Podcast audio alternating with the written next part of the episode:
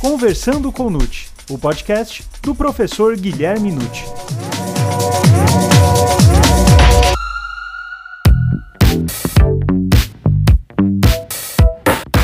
Olá, sejam muito bem-vindos a mais um episódio do Conversando com Nute. Você sabe como se caracteriza o delito de abandono de pessoa idosa? Há delito de discriminação da pessoa idosa? E pode-se limitar, por conta da idade avançada, o acesso ao emprego?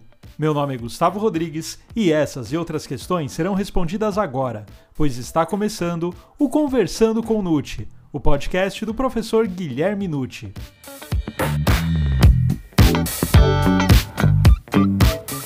Professor Nucci, por que a legislação brasileira prevê normas específicas para a proteção da pessoa idosa?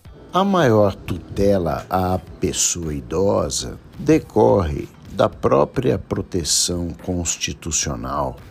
Nós vemos ali no artigo 230 da Constituição que a família, a sociedade, o Estado têm o dever de amparar as pessoas idosas, assegurando a sua participação na comunidade, defendendo a sua dignidade, bem-estar, garantindo-lhe o direito à vida. E, naturalmente, existem vários programas que podem integrar as pessoas idosas à população em geral. É preciso lembrar não é, que nós estamos vivenciando uma migração do Brasil de uma fase de subdesenvolvimento para uma fase de desenvolvimento. O que significa, como todos os países desenvolvidos, o número de pessoas idosas cresce bastante, é? porque a medicina fica mais avançada, os recursos, tudo mais é destinado destinado a essa parcela da população e com isso ela cresce. E ao crescer, merece uma tutela especial pela vulnerabilidade. Não é? Como hoje tem sido tendência das nossas novas leis, tutelar com causas de aumento, qualificadoras, crimes cometidos contra idosos, contra crianças, adolescentes, mulheres, enfim, nós temos todo um regramento que tem essa finalidade. E o Estatuto da Pessoa Idosa está nesse prisma, né? A única coisa que é interessante é que não foi observado logo no artigo 1 a ideia de colocar que se assegura direitos especiais não é, às pessoas maiores de 60 anos. Colocou-se ali idade igual ou superior a 60. Não é da tradição do nosso direito. Né? Nós falamos sempre maior de 18, maior de 70, menor de 14, e a gente subentende né, que o maior de 18 é quem tem 18 para cima. É? O maior de 70 é quem tem 70 para cima. Mas enfim, não é isso que vai prejudicar a aplicação do Estatuto da Pessoa Idosa.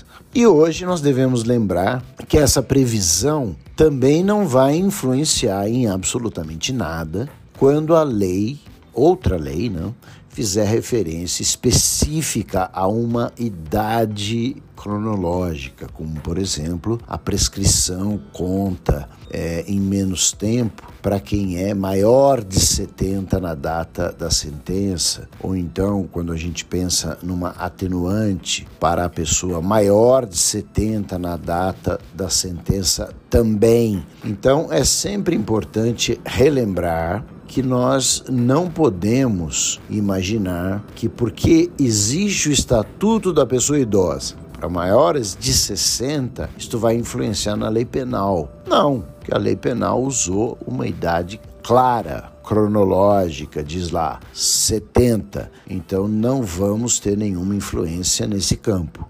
E professor Nutt, há delito de discriminação da pessoa idosa? Sim, existe. Lamentavelmente, na nossa legislação, nós temos que prever figuras criminosas para a discriminação. Vamos lembrar que discriminar é separar, afastar, e é uma noção pejorativa. Quando se fala em fui discriminado, a gente logo entende que a pessoa foi de alguma maneira separada, humilhada, colocada de lado. Então, assim como temos a discriminação racial como um grave delito, nós também temos essa justa medida de tutela da discriminação da pessoa idosa. Então, só para mencionar um exemplo bem claro, no artigo 96 do Estatuto da Pessoa Idosa, nós temos ali o tipo que diz discriminar a pessoa idosa, impedindo ou dificultando seu acesso a operações bancárias, aos meios de transporte, ao direito de contratar ou por qualquer outro meio ou instrumento necessário ao exercício da cidadania por motivo da idade. E vejam que interessante, no parágrafo 1 menciona que também se aplica essa pena a quem desdenhar, humilhar, menosprezar ou discriminar a pessoa idosa por qualquer motivo.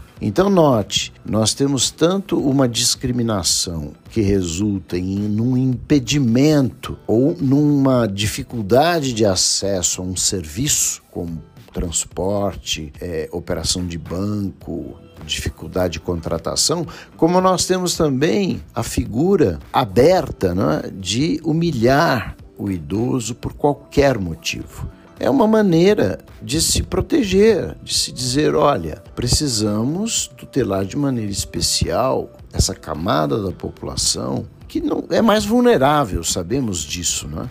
Conforme a idade vai aumentando, vai ficando ainda mais, né? E hoje a gente já percebe, né, que em determinados locais os estabelecimentos, as empresas fazem, é, já fazem uma gradação uma pessoa idosa.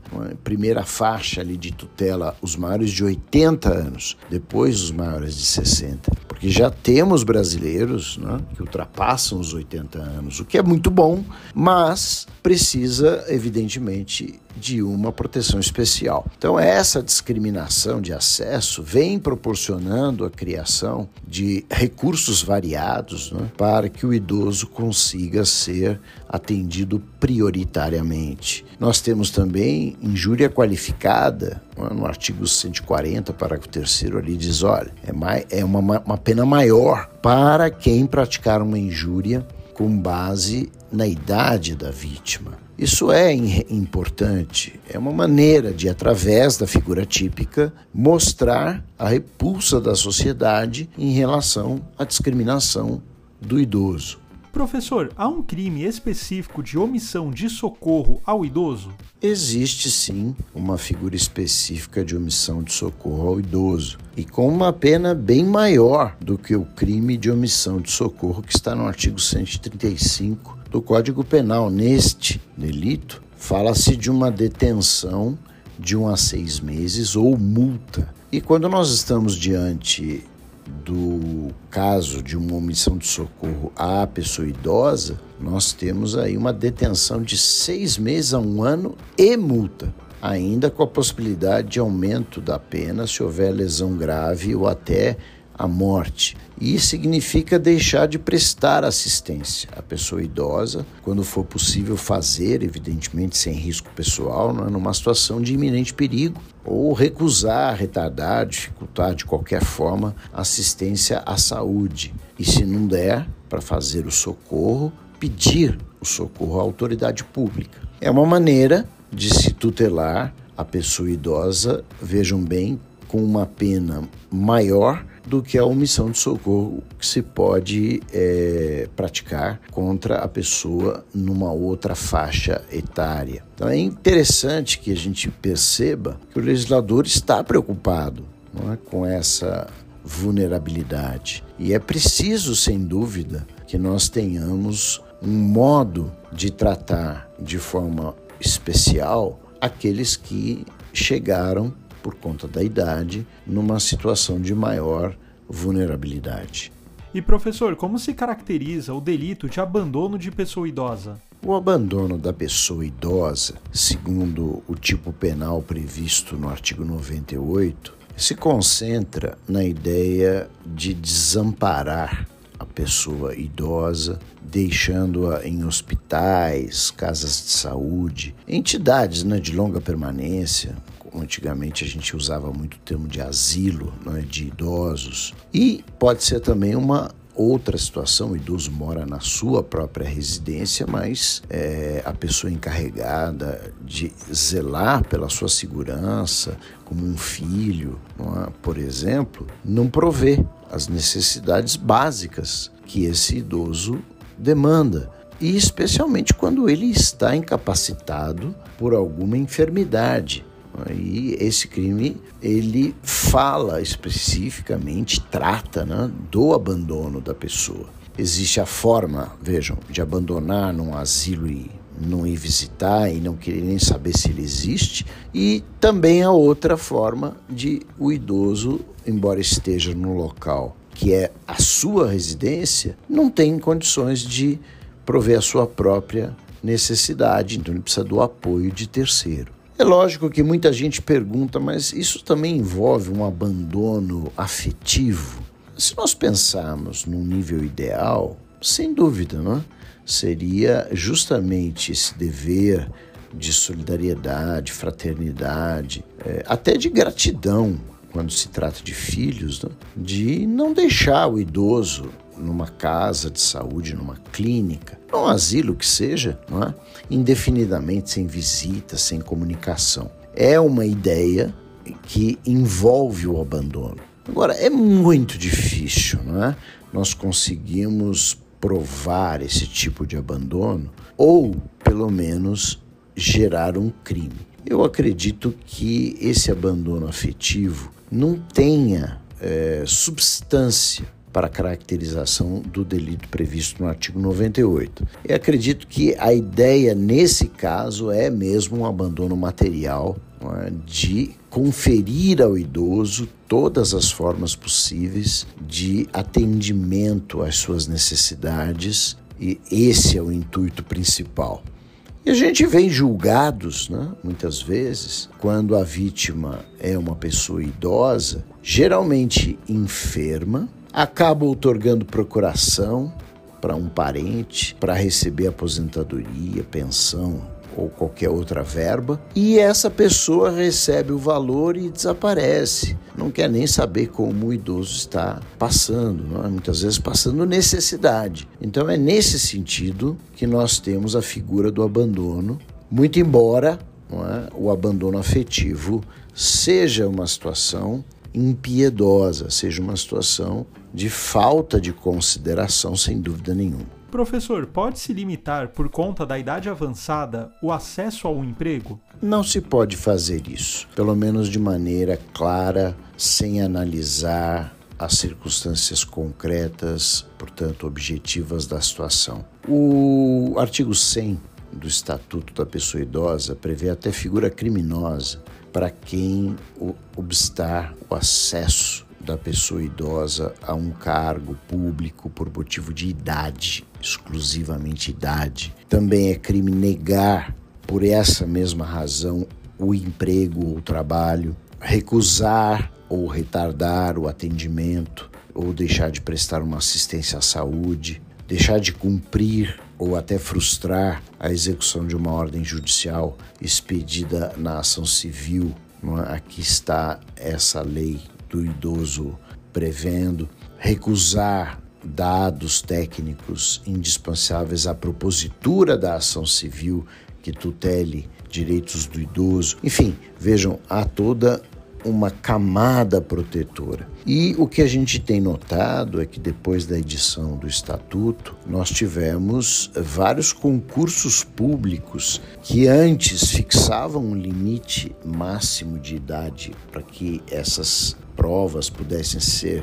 prestadas pelo idoso, retiraram esse limite. Então, nós temos hoje uma abertura muito maior para que a pessoa possa participar da vida em geral, inclusive trabalhando. E eu não falo só do cargo público, também existe o emprego numa empresa privada. Agora, lógico, né, para se tornar crime, nós temos que analisar o caso concreto, porque afinal de contas, existem determinadas atividades, seja no espaço público ou na empresa privada, que o idoso não vai conseguir desempenhar. Não é, possível nós imaginarmos não é? uma pessoa com 60 anos de idade querendo prestar um concurso para ser policial militar. Então é muito difícil, pela função, é? ele sair pela rua fazendo policiamento justamente na faixa etária que ele deveria estar pensando numa aposentadoria. Então, conforme o caso, é? a faixa de idade acaba sendo um impeditivo natural para o exercício de determinadas funções. Agora, simplesmente vedar o acesso ao trabalho por conta da idade, sem maiores análises e visualizações concretas da situação, pode sim constituir crime. E professor, o que se pode dizer em relação à apropriação de pensão ou rendimentos da pessoa idosa? Esse é o crime mais comum que nós temos encontrado nos tribunais brasileiros, porque infelizmente, né, a pessoa idosa acaba confiando cartão magnético para saque daquela pensão que recebe, da o valor da sua aposentadoria, enfim, ou de rendimentos, né, de aplicações financeiras a pessoas da sua confiança. É, o filho, né, a filha, o irmão, até um vizinho, um amigo, enfim, para que essa pessoa consiga retirar os valores e, logicamente, o idoso faz isso né, para que esses valores sejam aplicados em seu benefício, né, dando-lhe sustento. Afinal de contas, foi ele que trabalhou para ganhar aquela pensão ou aquele, aquela aposentadoria. Os rendimentos de dinheiro aplicado, que são, são rendimentos seus, né? então são valores legítimos da pessoa idosa. E infelizmente é o que a gente mais vê nos fóruns é a apropriação ou desvios né, de bens, proventos, pensão e rendimentos em geral da pessoa idosa, dando aplicação completamente diferente da finalidade para a qual o idoso deu uma procuração ou deu um cartão para essa pessoa suprir a sua deficiência não é, de ir ao banco ou à entidade e fazer o saque. E a gente tem aqui no artigo 102 do Estatuto da Pessoa Idosa uma apropriação especial. Então não se vai seguir a apropriação prevista como crime no artigo 168 do Código Penal. No que se refere à vítima idosa, nós temos a lei especial que prevalece sobre a lei geral. Naturalmente é uma pena mais rigorosa de que outros tipos do estatuto, uma reclusão de 1 a 4 anos e multa. E a gente nota que o próprio verbo, né, apropriar-se, já é um verbo com uma carga valorativa bastante grande, que significa ficar com o que não é seu. Essa é a grande realidade desse delito. Então, aproveitar-se da vulnerabilidade de idosos, retirando dinheiro da conta, usando para finalidades completamente diferentes do sustento da pessoa idosa, isso é lamentavelmente um dos delitos mais comuns que nós temos visto nos tribunais brasileiros. E há possibilidade de promover comerciais ou filmes em geral depreciando a condição da pessoa idosa? Nós temos experimentado no Brasil, de maneira positiva, um respeito maior às pessoas vulneráveis, impedindo não só comerciais, propagandas, em, de um modo geral, né? mas também filmes, documentários ou, ou novelas que sejam depreciativas à condição de uma pessoa, seja por racismo, seja pela idade.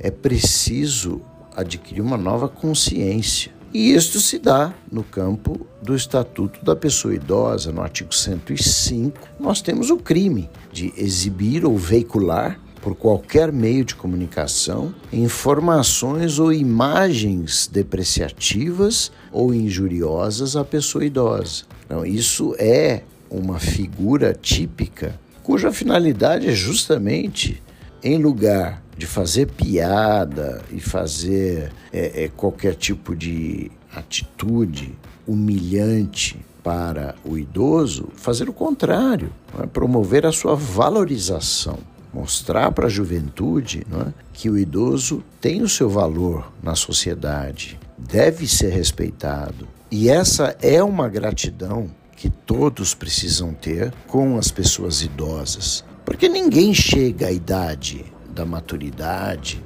sem ter passado não, pela juventude. E a imensa maioria trabalhou pela sociedade, construiu alguma coisa, criou seus filhos, constituiu família, enfim, tem um legado. Não é? Assim como nós temos determinados delitos que se pautam pela ética, como o respeito à memória dos mortos, é? nós temos delitos específicos em relação a isso, é evidente que quem está vivo, mas tem uma idade avançada, precisa gozar do respeito das pessoas. Então, sem dúvida nenhuma, é, a depreciação feita nesses veículos de comunicação pode ser criminosa. Bom, professor, agora para finalizarmos este episódio, a última pergunta: como se deve visualizar as procurações, testamentos e outras declarações de vontade do idoso? Deve-se ver com muita cautela, porque nós temos previsão de pelo menos três crimes no estatuto da pessoa idosa em relação a isso. Né? Nos artigos 106, 107, 108, ali tem a indução à pessoa idosa sem discernimento a otorgar procuração para fins de administração de bens. Nós temos a coação da pessoa idosa a fazer doação, celebrar contratos, testamentos, e temos também a lavratura de ato notarial envolvendo pessoa idosa sem discernimento. Então veja, é do ponto de vista de quem induz o idoso, de quem coage o idoso e também de quem lavra o ato, que é o notário. Né? E por isso a gente tem, a, tem visto né, a especial cautela dos tabeliães em geral, dos notários, em não permitir que isso aconteça, né? em tomar uma cautela redobrada, eu diria, em relação a isso. E note-se que são as penas mais graves previstas no Estatuto. Reclusão de dois a quatro anos para cada um desses crimes. Porque realmente é nesse campo que a gente mais acompanha também, além daquele outro que eu disse, né, de saque de pensão e de aposentadoria, enfim, é também forçar o idoso a dar procuração para administrar bens ou forçar o idoso a fazer um testamento e coisas que são sim, é, similares. Né? Então é preciso realmente uma cautela enorme, porque infelizmente até membros da família muito próximos acabam se valendo da fragilidade, da vulnerabilidade da pessoa idosa para ter ganhos pessoais incabíveis e indevidos. Então, esse também é um ponto de especial atenção da sociedade em relação à pessoa idosa.